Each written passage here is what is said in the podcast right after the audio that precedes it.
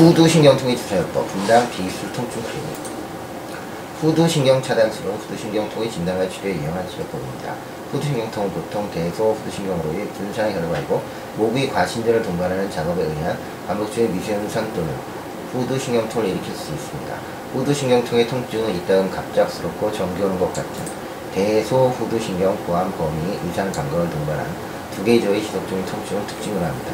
후두신경통보다 더 흔한 긴장성 두통은 이따금 후두신경통의 통증처럼 보일 수도 있고 두개내 종양 역시도 그러합니다.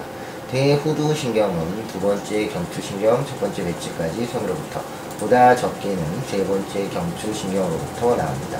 대후두신경은 후두동맥을 따라 슈피연 육화를 잇지 바로 아래로 근막을 관통합니다.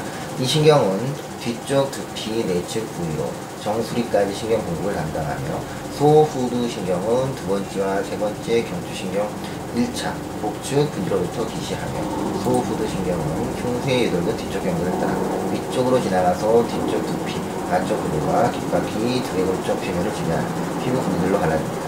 대소후두신경 차단이 가장 흔한 이유는 환자의 두통 증후를 후두신경통으로 진단하는 경우입니다.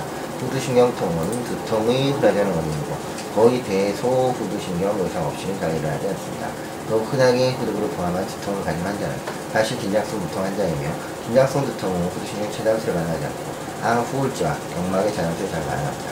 치료 계획의 일부로서 신경 차단술이 필요한 만큼 두통을 가진 환자는 예상치 못한 두 개의 병변을 배제하기 위해 두 개의 자기응명 영상을 시행하고 더불어 경추 단품 방침 촬영은 아놀 시아를 말씀드리신 약품 적성 이상을 배제하기 위해 고려해야 합니다. 감사합니다.